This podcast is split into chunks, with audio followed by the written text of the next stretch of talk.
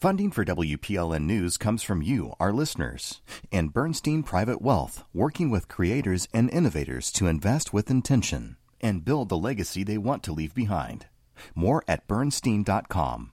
I'm Khalil Ekulona, and this is Nashville.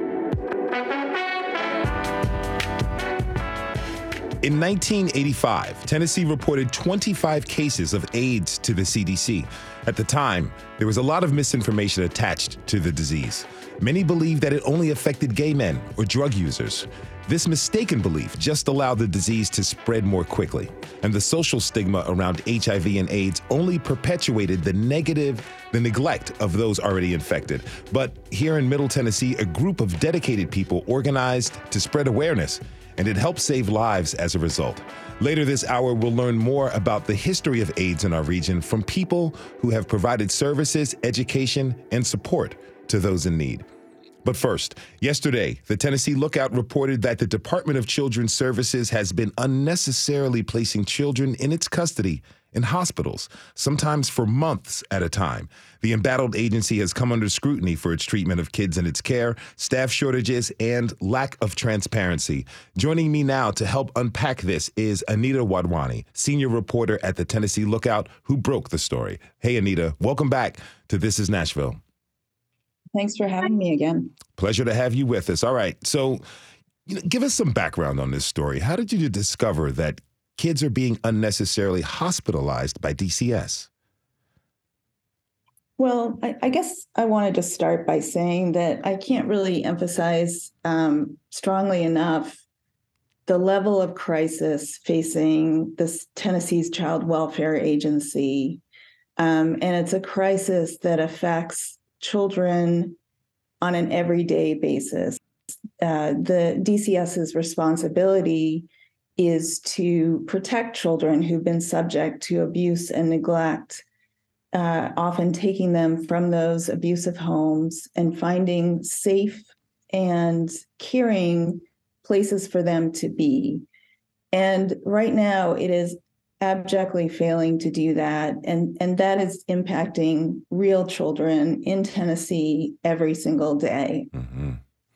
So in terms of the um, the hospitalization of kids, I, I guess I would rewind back to last summer, uh, the summer of twenty twenty-one, uh, when we reported that uh, some children were sleeping in state office buildings. We obtained a video secretly shot by a caseworker that showed kids lying on the floor without mattresses, pillows, or blankets. And we learned that D C S simply did not have places to put them. They didn't have appropriate foster homes. They also didn't have um, treatment centers for kids who maybe needed medical, substance abuse, other kinds of treatment. Um, and some of the kids, you know, are, are taken into homes in the middle or taken from their homes in the middle of the night. Um, and you don't need an urgent, uh, an emergency place to sleep. It's Since just, then, um, yeah. No, continue. I'm sorry. Well, you know, since, since then, you know, you all, um, Channel five, the Tennessean, has continued to report on the fact that kids are sleeping in state office buildings because there is no place else to put them. And then earlier this month, um, at a budget hearing where the uh, the agency's new commissioner, Margie Quinn, she's been on the job since September, uh, mentioned that in some instances, kids who are too disruptive when they're sleeping in, on those office floors are being taken to hospitals. Um, So I was really curious about that. I asked D C S a bunch of questions I haven't gotten, um, that haven't fully been answered. But what I was able to learn is that there are children who do not need hospital care, who are being hospitalized, uh, D C S says, between one and two hundred sixty-four days mm. because there is simply no el- no place else to put them. Have have you been able to discover how many kids have been in this type of situation? Uh, that is a question that D C S has not provided an answer to, and that question's been outstanding for several weeks. All right, so we've got kids who have no medical reason to be hospitalized and some who need to have medical care. Tell me, what, what have you learned about the kids who require treatment and their placements? If you're if you're talking about the hospitalized kids, Khalil, is that what you're asking? Yeah. So it, it's not clear that those kids require treatment. Um, what I have been told by D C S, um, which I will just say um, has a lot on their plate, um, they no longer have uh, communications staff who would typically, whose job it would be to answer reporters' questions. And the person who's trying to answer my question has a complete other job. Um, but what he has been able to tell me is that uh, the kids who are winding up in hospitals, some of them are older kids who are in wheelchairs. Some are kids with tracheostomies. Neither of those um, situations precludes a, a child from being in a home, mm. but they are trickier to place. So, for example, you would need a foster home that was wheelchair accessible, or you would need a foster parent who is trained at cleaning a tracheostomy, tracheostomy care. So that that is definitely a challenge. But it's not clear to me that they're getting any, you know, medical treatment in these hospitals. I, I They're, that's not why they're there. They're there because um, the agency is unable to find more suitable placements. What about education? I mean, are these kids going to school at all? So I did ask D C S that question. Um, what they told me is that their education is the responsibility of the, the child's original school district. Um, they didn't, they weren't specific about whether those school districts were meeting that responsibility. And I, I think what that would look like would be remote learning. Um, and for kids who didn't have a school, for whatever reason, it would be DCS's responsibility to provide that education. So I, I know what D C S says it's supposed to look like. Uh, it's not entirely clear to me what it what in practice is actually happening with these kids' education. And, you know, I'll just go back and reemphasize that the the range, the upper range so far of how long a child has been in a hospital is two hundred sixty-four days. That's almost nine months. That's almost the entire length of a school year. Mm-hmm. Um, so that's quite a long time um, to not have um, like a, a stable edu- educational system in place. You know, you mentioned DCS's new commissioner, Margie Quinn. What has she said about all of this? Well, she said publicly in, um, you know, for example, in that budget hearing, uh, she talked about what a, she didn't use the word crisis. I will, because I, I think that's clear. But she talked about what a terrible situation she had stepped into as new commissioner in September. Uh, D C S has um, almost five hundred vacancies in social workers. And these are the hands-on people who are meeting with these children, figuring out what their needs are and finding them appropriate care.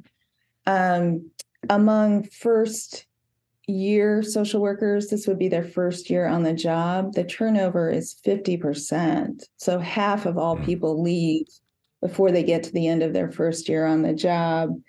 Their caseloads for the caseworkers who are still there are double and triple what they should be. You know, I've heard various numbers, but um, some are handle, handling nearly sixty cases where the standard should be around twenty. Mm-hmm. Um, And she also said that, you know, for for kids who need residential treatment, and again, that's, you know, a kid who might have substance abuse, need has mental health care needs for other reasons. Um, she she said during the budget hearing that there are enough beds in Tennessee.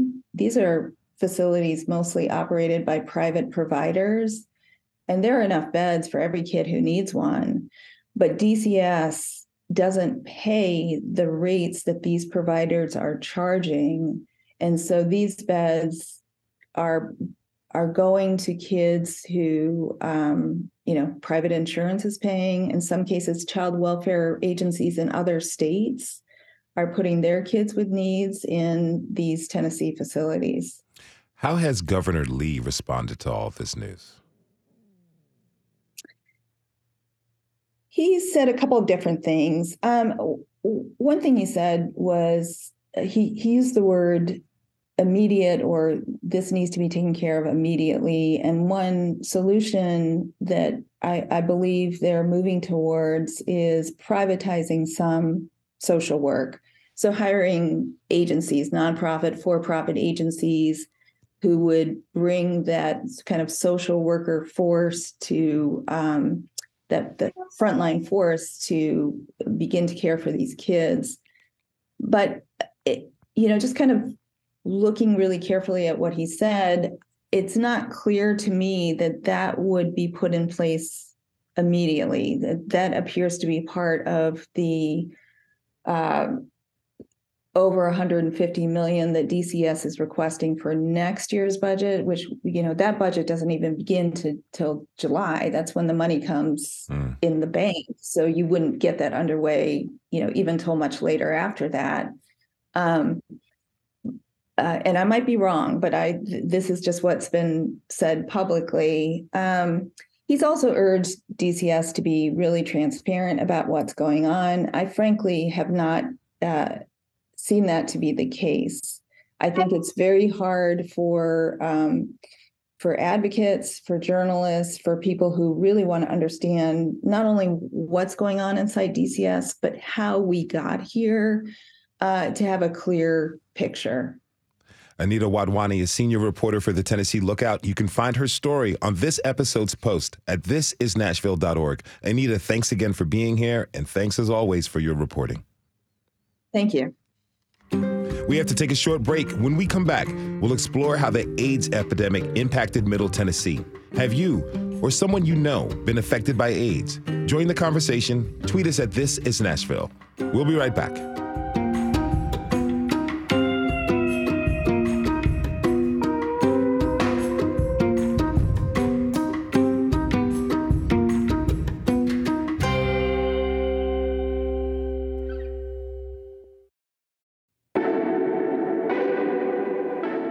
I'm Khalil Ekulona, and this is Nashville.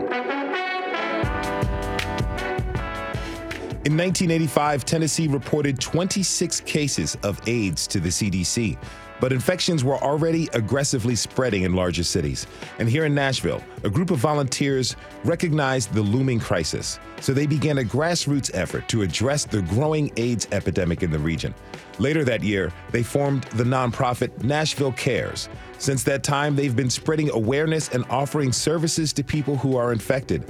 My next guest was head of Nashville Cares for twenty-five years.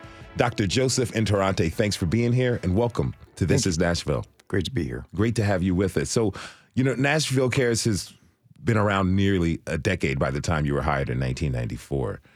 Eight years. Eight mm-hmm. years. What was the state of H I V and AIDS in Nashville and in Middle Tennessee at that time? In ninety-four when I got yeah. here? Um, well, it had been steadily uh, growing in terms of numbers.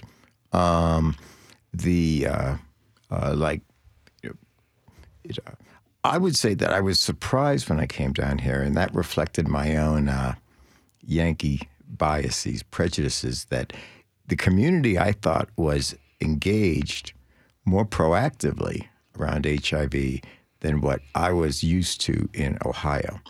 And I think the reasons for that were that there were um, that there was some civic and political leadership that had been affected on a personal level by employees who had um, died of AIDS, um, and who responded positively and went beyond that to then move beyond the boundaries of their institutions into the community mm-hmm. to begin to build a community response to H I V. Um, and so you had companies like Ingram Industries, to give them credit, Um, Bill Bredesen, uh, as mayor, had a task force that was working on building an outpatient medical clinic that could avoid the uh, the overwhelming and overcrowding in emergency rooms in hospitals that had been occurring on the coast. Um, there was a public-private partnership that began to draw significant funding called the Community AIDS Partnership that was managed through United Way um, to build prevention and direct services. Um, uh, and so that's the positive side. Mm-hmm. The negative side is you're still dealing uh, with a disease for which there are uh, no really known treatments, certainly no cure, no vaccine. Um, And uh, stigma is uh, significant. And the fear that people experience about what will happen to me, my loved ones, if people find out that I'm living with this disease was pretty pervasive. Um, so that, and, and people still, for the most part, were finding out that they had this disease when they started to get sick. So that in those early days, I think one of the important things that CARES provided was an effort to make sure that people knew that they were loved and they were not alone, and to provide them with an opportunity to die with dignity. How about Nashville Cares at that time? I mean, what condition was it in when you got started at the organization? Um, well, it was it was much smaller in terms of numbers, in terms of funding, in terms of programs.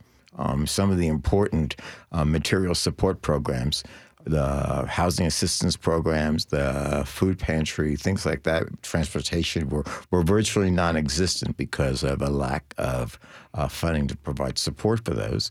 Um, I will I will say that um, you know it had gone it was going through the growing pains that uh, comparable organizations around the country were dealing with. Mm-hmm. Um, a, uh, a small staff, um, a, uh, a sort of a bit internally uh, disorganized, at mm-hmm. times dysfunctional, um, and uh, a, uh, a a transition which is never easy, in which volunteers, which was entirely what the organization was when it started, um, began to realize that the the work was so large that they couldn't do it exclusively by volunteers, and so they began to turn over some of those responsibilities to staff.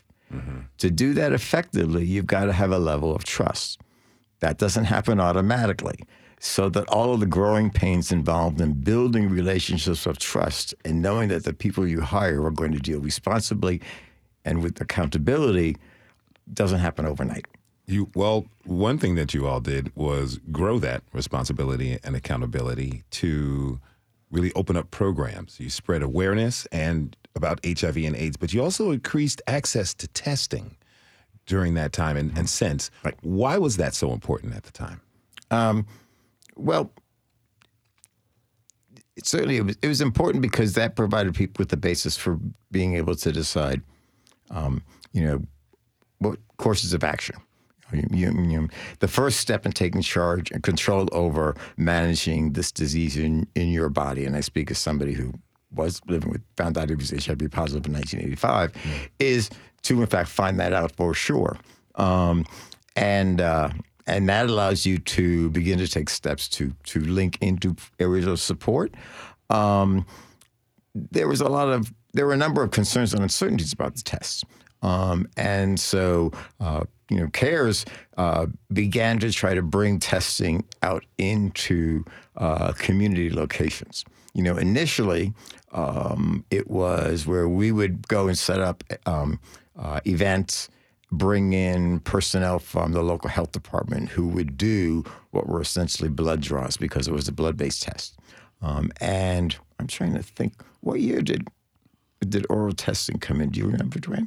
ninety-nine ninety-nine, okay. Um, you know, that made that was really a sea change because it then allowed us um, independently to um, to bring testing out into a whole bunch of different locales.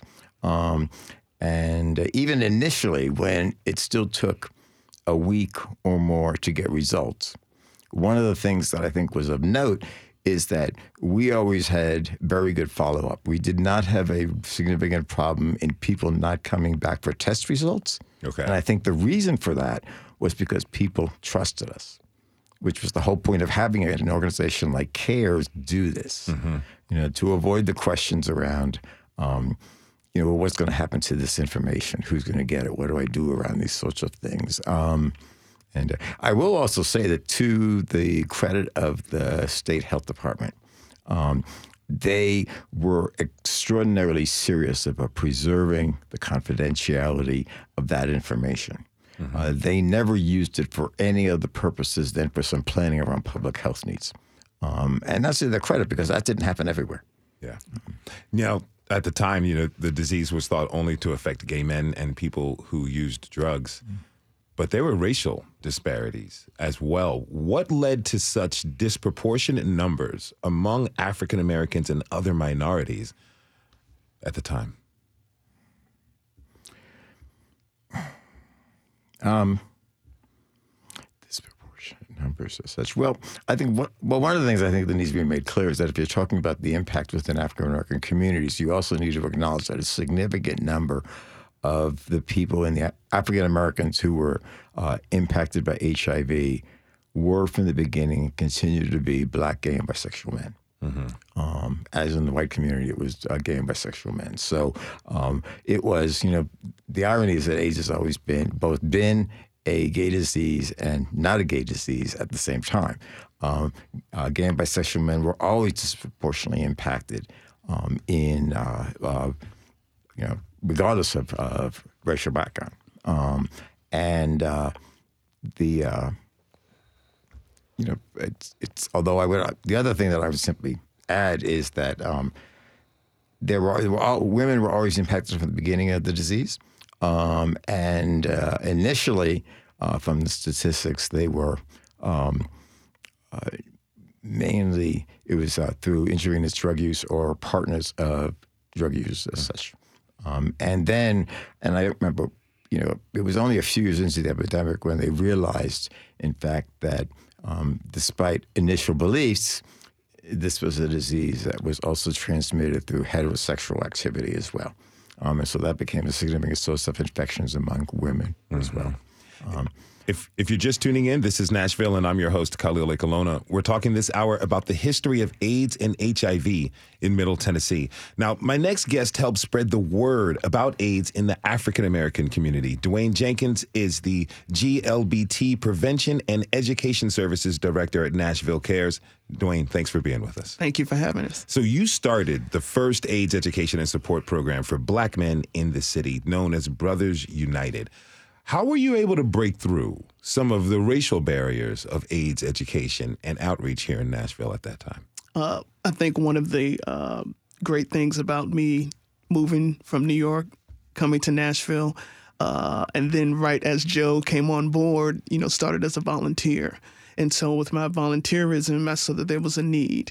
Uh, and then I was in the right place at the right time because I was always going to the jails and prisons doing prevention programs uh, with one of the coordinators. And at that point, uh, the trajectory of people living with H I V had really turned black and brown, we could see.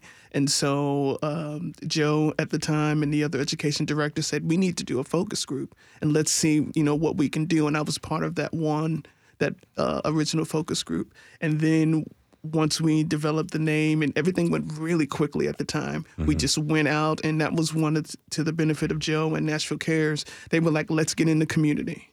You know, we weren't looking for funding. It was just a volunteer group, a volunteer organization coming to support. So at the times, we went to the clubs, we went to the churches, we had all of these different things, but we just went out there. We got what we needed from CARES, and this is before testing. So condoms, literature, and all of that. Uh, but it was what we were welcome. And mm-hmm. one of the great things that was, I think, a little bit different about being an outsider was that there was no pressure on the people who lived here. No one knew my face, so I was like, okay, can you welcome me? Can we come on in? And um, and so there wasn't that kind of a pressure, so the doors were open. There were things happening, um, like with Reverend Sanders and everything, so we were able to get in and do the things that we needed to do and partner. Mm-hmm. As uh, Joe mentioned, even with the health department and all of that, we went, we had those events, and they were good enough to come out and do the testing with us in partnership. You you you say you, you all were welcome, but I'm sure that there were misconceptions that you were battling at the same time. And, and from what I understand, despite all your efforts, you had a really tough time reaching African-American women during that. Absolutely. Absolutely. Why do you think that was? Well, at first, uh, again, the, the focus was Black and gay men. So same gender loving men. And so what we started to do is we realized that the numbers were also increasing within women.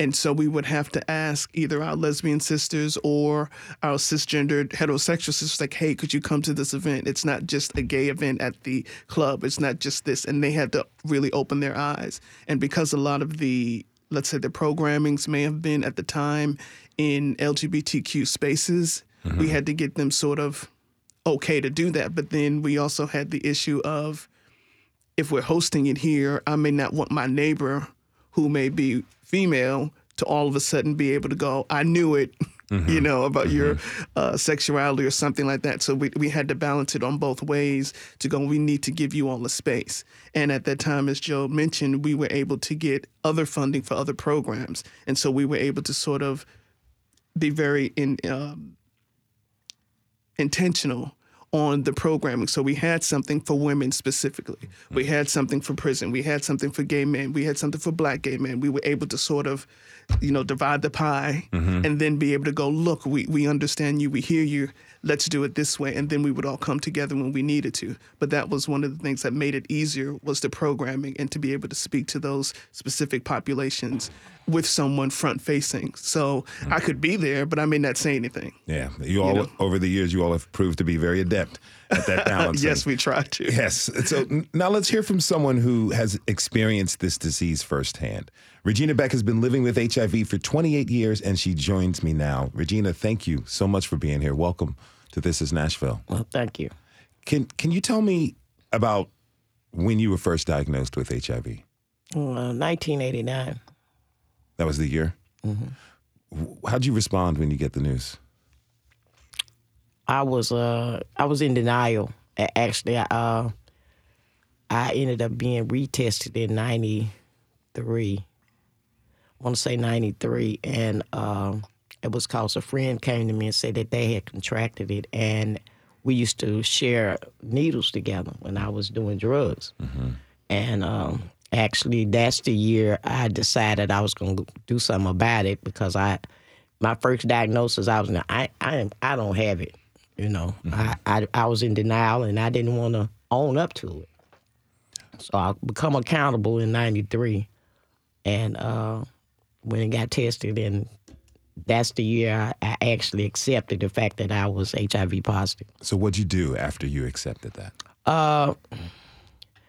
Actually, I, I I had a bad response to it. I really didn't want to accept the diagnosis.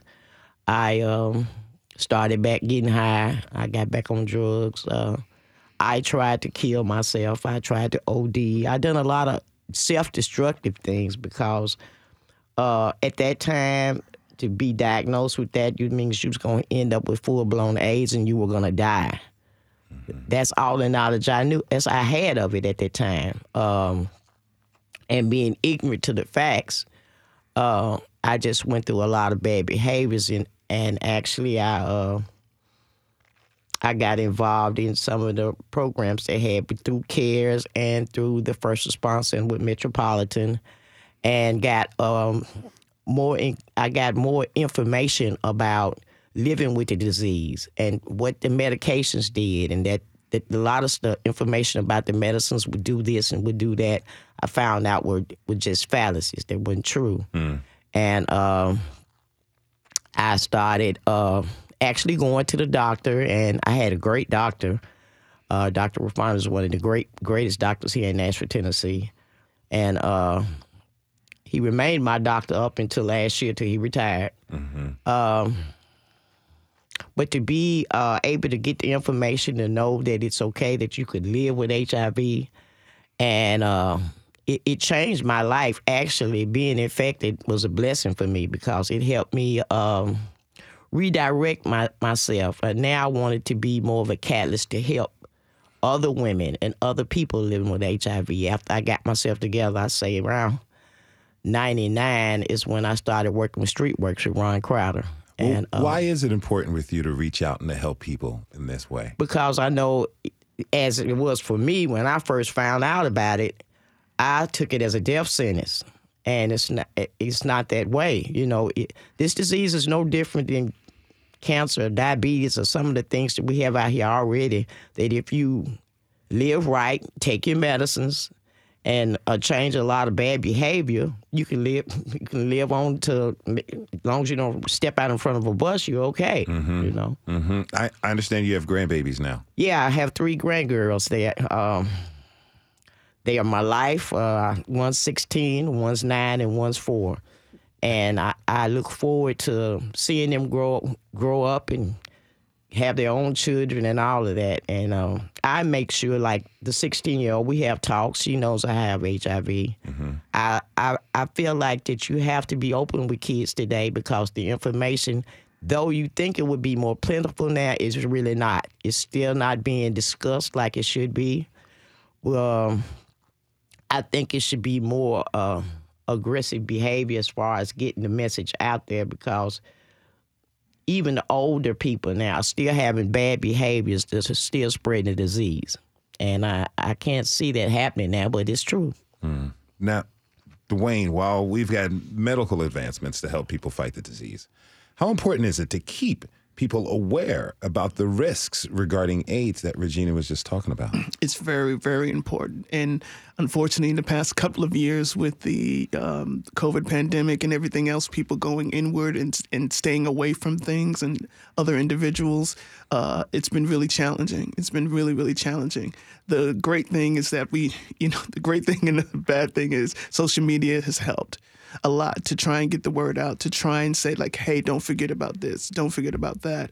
Um, and education-wise, uh, as we are coming back into getting into the normalcy, uh, is trying to rebuild those old bridges with the uh, high school, the colleges, and all the other places, that other institutions we can get into uh, to try and do that, because a lot of people have left.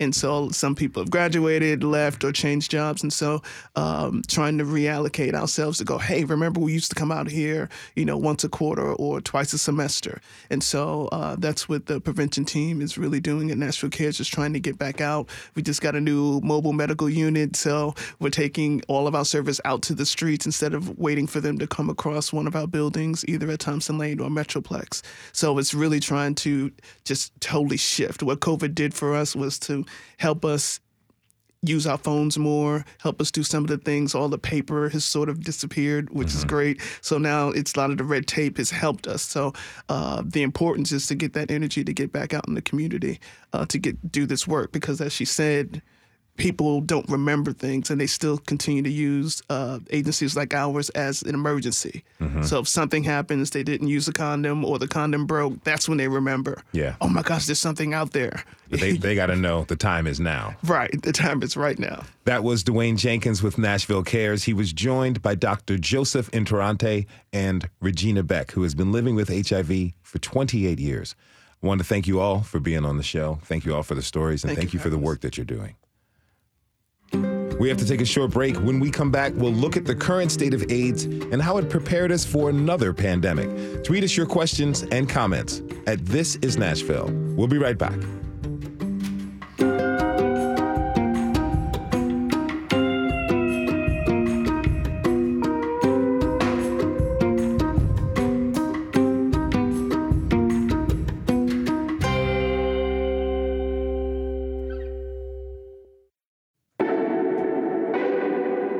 I'm Khalil Ekulona, and this is Nashville. In the late nineties, Tennessee became one of the first states to criminalize H I V transmission. Suddenly, if you passed H I V to someone, you were a sex offender. Needless to say, the stigma was real for people living with H I V. And it hit our L G B T Q community especially hard. We've come a long way since then, but there's still work to do. Local artist and health educator Cynthia Harris decided to tackle this stigma with a play she wrote called The Calling is in the Body, which is based on her own experience learning about H I V in high school from a young woman named Deidre Davenport. W P L N's Latanya Turner spoke with the playwright for today's show. One of the characters Cynthia wrote is a younger version of herself. Here's a scene from her play. At first, the news said it was white gay men in big cities like New York or Los Angeles. Cynthia, a character in the play, is on stage processing her uncertainties and fear about AIDS. How can it be just one group of people? It's also confusing and it doesn't make any sense. The play is set in nineteen ninety, the height of the AIDS pandemic. It was really scary at the time. We didn't know exactly what it was. Um, we were hearing this word. That's Cynthia Harris remembering her own experiences as a high school student at the time. Um, we didn't even say it. Um, if you suspected that somebody was um, H I V positive or had AIDS, you know, they might they might have that thing. The play is a true story, and it's centered around Deidre Davenport, a young twenty-something who had just been diagnosed with AIDS. Here's a scene from the play where Deidre tells her grandma. How did he not care enough about us to know? Or did he know and just not tell me? I had to find out by donating at a Red Cross blood drive. And what about school? What are my friends going to say? So what are you going to do about it? Baby, no matter what happens, your body is a gift. Mm-hmm. Your force, your purpose, your calling, your power is always Always in your body. Mm. It was this sage advice that inspired Deidre to speak out about her condition. Cynthia remembers meeting her when she spoke at a church youth camp. She introduces herself and she's warm and she's personable and we're connecting because she looks like us. She does, she's not much older than we are. Um, she's going to T S U and we're from Nashville, so some of us are going to go there too. And then she blows our minds and tells us that she has H I V and AIDS. She was a smart Black girl like me. How could someone like me have H I V? You cannot tell that somebody has H I V just by looking at them. I mean, did you think I was positive when I walked in? No. No. Deidre took her message about H I V and safe sex to schools, churches, and prisons. But by the young age of twenty-seven, she had died from AIDS complications. Still, her radical approach was taking off in pop culture. She wanted people to be shocked because she wanted them to take their health very seriously. And then we get Magic Johnson in ninety-one coming out and saying that he's H I V positive. First of all, let me say good, a- good after late afternoon. Um, because of um, the H I V virus that I have attained, uh, I will have to retire from the Lakers uh, today. I just want to say that uh, I'm going to miss playing. And uh, I will now become a, a spokesman for the H I V virus because I want people and young people to realize that they can uh, practice safe sex. And, uh, you know, sometimes you're a little naive about it and you think it could never happen to you. Um, you only thought it could happen to, you know, other people and so on and on. And uh, it has happened, but I'm going to deal with it. And my life will go on. And I think and, that uh, really shifted things for Black people. Um, and then we started to see hip-hop artists talk more and more about it. We see T L C wearing condoms, you know, on their outfits, and Salt and Pepper um, singing songs about let's talk about sex. All right, let's talk about sex, baby. Sing it, let's talk about you and sing it, let's talk about all the good things and the bad things. Cynthia hopes her play will continue this important work with a new generation who no longer sees H I V/AIDS as a death sentence, who can pop one pill and prevent transmission or treat it. The outspoken people we might hear from today, um, the language that we have about um, protection, safety, consent, all of that comes in my mind from this experience and from developing uh, strategies because of H I V and AIDS. Cynthia Harris is just one of the many folks continuing this work to get more information to eliminate the stigma. My next guests know all about this. I'd like to introduce, introduce Doctor Aima Ahonkhai, the co-director of Vanderbilt University Medical Center for AIDS Research and H I V Adolescent Transition Clinic, and Doctor Brandon Jones, public relations and social media manager for Nashville Cares. Doctor Ahonkhai, Brandon, thank you both for being here. Welcome to This Is Nashville. Thank Thanks you. for having us. Thank so, you. Doctor Ahonkhai, what are some of the tools that are available today to treat H I V and AIDS? Yeah, we've come such a tremendous way, um, Khalil. You know, we have gone from an era where we didn't have effective treatments for H I V. Uh, you talked about that earlier in the segment, to now we can treat almost anyone with one pill once a day. And even further, we have injectable medications now where people can be treated uh, with an injection that lasts for two months.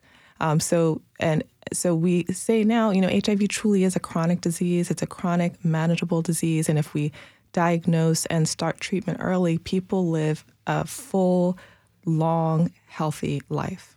Can you describe the typical person who you see in your clinic these days? Well, I think it's a it's a mixed bag. I do see patients at Vanderbilt's comprehensive care clinic, and also take care of um, in, in, p- people with H I V who are hospitalized at Vanderbilt. And um, many patients are well managed, and they come in once or twice a year, and we get routine blood work, and and they take their pill once a day, and they're doing just fine. Um, there's a smaller minority of patients who really are struggling to manage their their disease, and These, uh, I tend to see them in the hospital, either because they're coming in with a late diagnosis, mm. and that may be driven by stigma or fear or uh, difficult uh, social circumstances, uh, concomitant uh, substance abuse or mental illness. Um, and so I think it's it's it's a tale of kind of of, of of of two different populations. I also take care of adolescents and young adults, who are a unique group who also have some different challenges with managing. What are some of those challenges with the adolescents? Well, um, you know, adolescence itself is is mm-hmm. is an interesting developmental stage, right? So yes. I think what we we add in the idea of managing a chronic stigmatizing illness. And so many, many young folks are not equipped to to really do that. Young people want to be like their peers. They just want to be like everyone else. And so, for instance, what I may hear is, and, and it may differ a little bit, differ a little bit depending on wh- whether they were born with H I V, for, so had perinatal transmission versus acquired H I V as an adolescent or young adult. Um, but they don't want to be reminded of their disease. They The clinic is a reminder of their disease. The pills are a reminder of the disease. And so um, adherence to medication can be really a challenge. Um, and then we also see real drop-offs at critical times, like if, if a patient is transitioning from from one care center to another, you know, if you're tr- transitioning from a pediatric center to an adult center, and it's almost re-traumatizing to come and establish care with a new provider and tell your story all over again and be vulnerable all over again. And many people don't want to deal with that re-traumatization, or um, have, you know, just difficulty navigating the healthcare system, which mm-hmm. is, we all know is not the easiest place to navigate. Mm. So, so those are some of the issues. Now, Brandon, you're not an adolescent, but you're a millennial. You're a younger adult. Absolutely. Did you learn much about H I V and AIDS when you were growing up? Not at all. Um, when I was growing up, I felt like it was like a taboo to talk about even sex within um, the Black community. Um, so, no. How'd you learn about the disease? Um, I was introduced to the disease. Um, I lived in Atlanta, Georgia for about eight years. Um, and I had people who would say negative things about other people who were living, that they were aware that were living with this, the disease. Um, so things like we would be out and they would say, you know, that person has uh, H I V or whatever, or that thing, um, as they would call it. Um, and I was like, oh, really? And then I was introduced to it through a partner that um, I think he was unaware. So we were um, engaged um, for for about two years. Um, and that's when I think that I contracted it. But honestly, once I found out from someone else that he was positive, um, I was scared. I was fearful. Um, even at that time in two thousand eighteen, I was fearful. Um, and we've come so far in technology and science. So um, with that being said, I had to take ownership of my life. You know, two years later, it took me two years to go get tested. Mm-hmm. Um, so, and in those two years, I was introduced to drugs. I was introduced to all these different things. And that's kind of a way that I suppressed the feeling and suppressed the thought. And like Regina said earlier, suppressed those things. But I had to acknowledge first that this is something that you're dealing with and you need to take your health into your own hands. So I went to the doctor um, in Atlanta. My friends pushed me um, and I got into care and relocated back to Nashville, where I was introduced to Nashville Cares, and it's been history since. So, you know, when you talk, did you talk with your peers about this lack of awareness and how it's kind of negatively affecting the community? Absolutely. Um, that's something since I've been introduced to CARES that I've done. Um, when I went to CARES, they op- they welcomed me with open arms, and I feel like that's something that's a place I didn't have prior to. Um, and that love, that affection, that nurture, that sense of nurture mm-hmm. um, that you get from people who do ca- genuinely care, um, it's remarkable. Um, you can't deny it. It's undeniable. Um, and I've taken this information that I am learning as I grow with the organization that cares, um, all that information, and instilling it back into the community, um, especially in different locations where it's more prominent than others. Why do you think it's not really being taught and exposed to younger generations? Is it still the stigma? Is it still that going on? I absolutely think that it is stig- still it's still the stigma portion of it. Um, I also think that you have a lot of denial um, of people. So you have people that are, you know, down low. You have that are men that are down low that are messing with women, and vice versa. Um, you just have all these different things within, especially the Black and Brown community, that we face. Mental health, you know, that's something that's an overarching issue that um, is bigger than H I V, but it's still a thing, you know. Um, so I believe that that's something that we still face. Mm-hmm. Absolutely. Now, point of clarity for our audience, down low is a term that describes men who are maybe in heterosexual relationships, but who are secretly having sex with men. Um, I, I wonder, you know, Doctor Ahonkhai, why are there still such wide disparities in managing and treating this disease, and also informing people about the nuances that go along with it?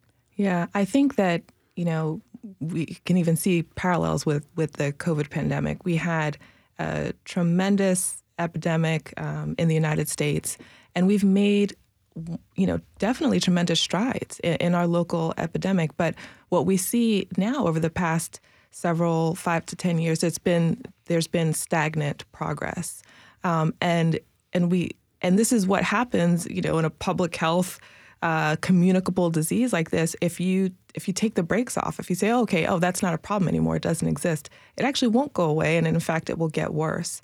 So I think that, you know, regionally, we're talking about here in Tennessee and in Nashville, the the amount of, the stigma is real. As Brandon said, the stigma is so real, and I and I was sharing with him earlier that whenever I um, diagnose a new patient with H I V, a new young man or woman, the the conversation is about, you will be okay, you will mm. be okay.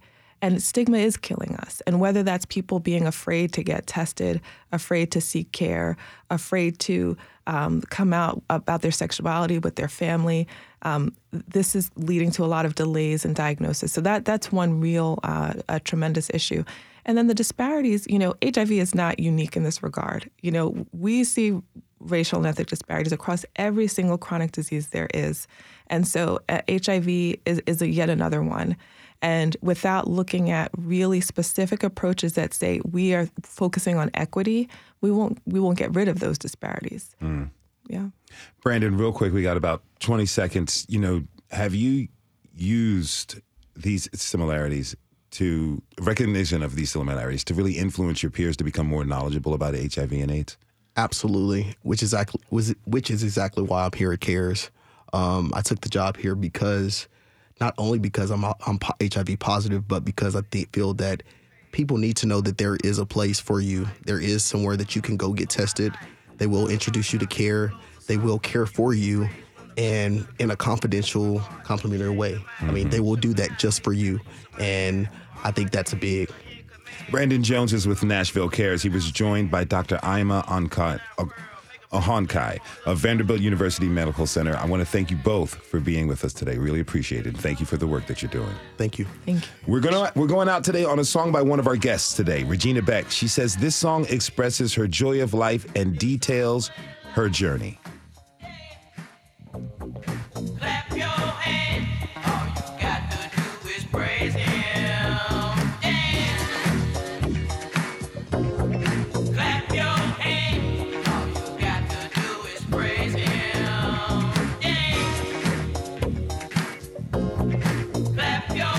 We want to thank everyone who tuned in this hour. This Is Nashville is a production of W P L N News and Nashville Public Radio. Listen back at this is nashville dot org or wherever you get your podcasts. Our producers are Steve Harouche, Rose Gilbert, and Magnolia McKay, and Latanya Turner. Our digital lead is Anna Gallegos Cannon. Michaela Elias is our technical director. Our executive producer is Andrea Tudhope. Shout out to our intern, Tori Hoover, and the masterminds behind our theme music, LaRange and Namir Blade. Special thanks to Mary Owens, John Bridges, and Philip Stefeli Sewell. The conversation doesn't end here. Tweet us at This Is Nashville. Find us on Instagram and tell us what you want from our show by filling out our quick survey online. This Is Nashville. I'm Khalil Ekulona. We'll see you tomorrow, everybody, and be good to each other.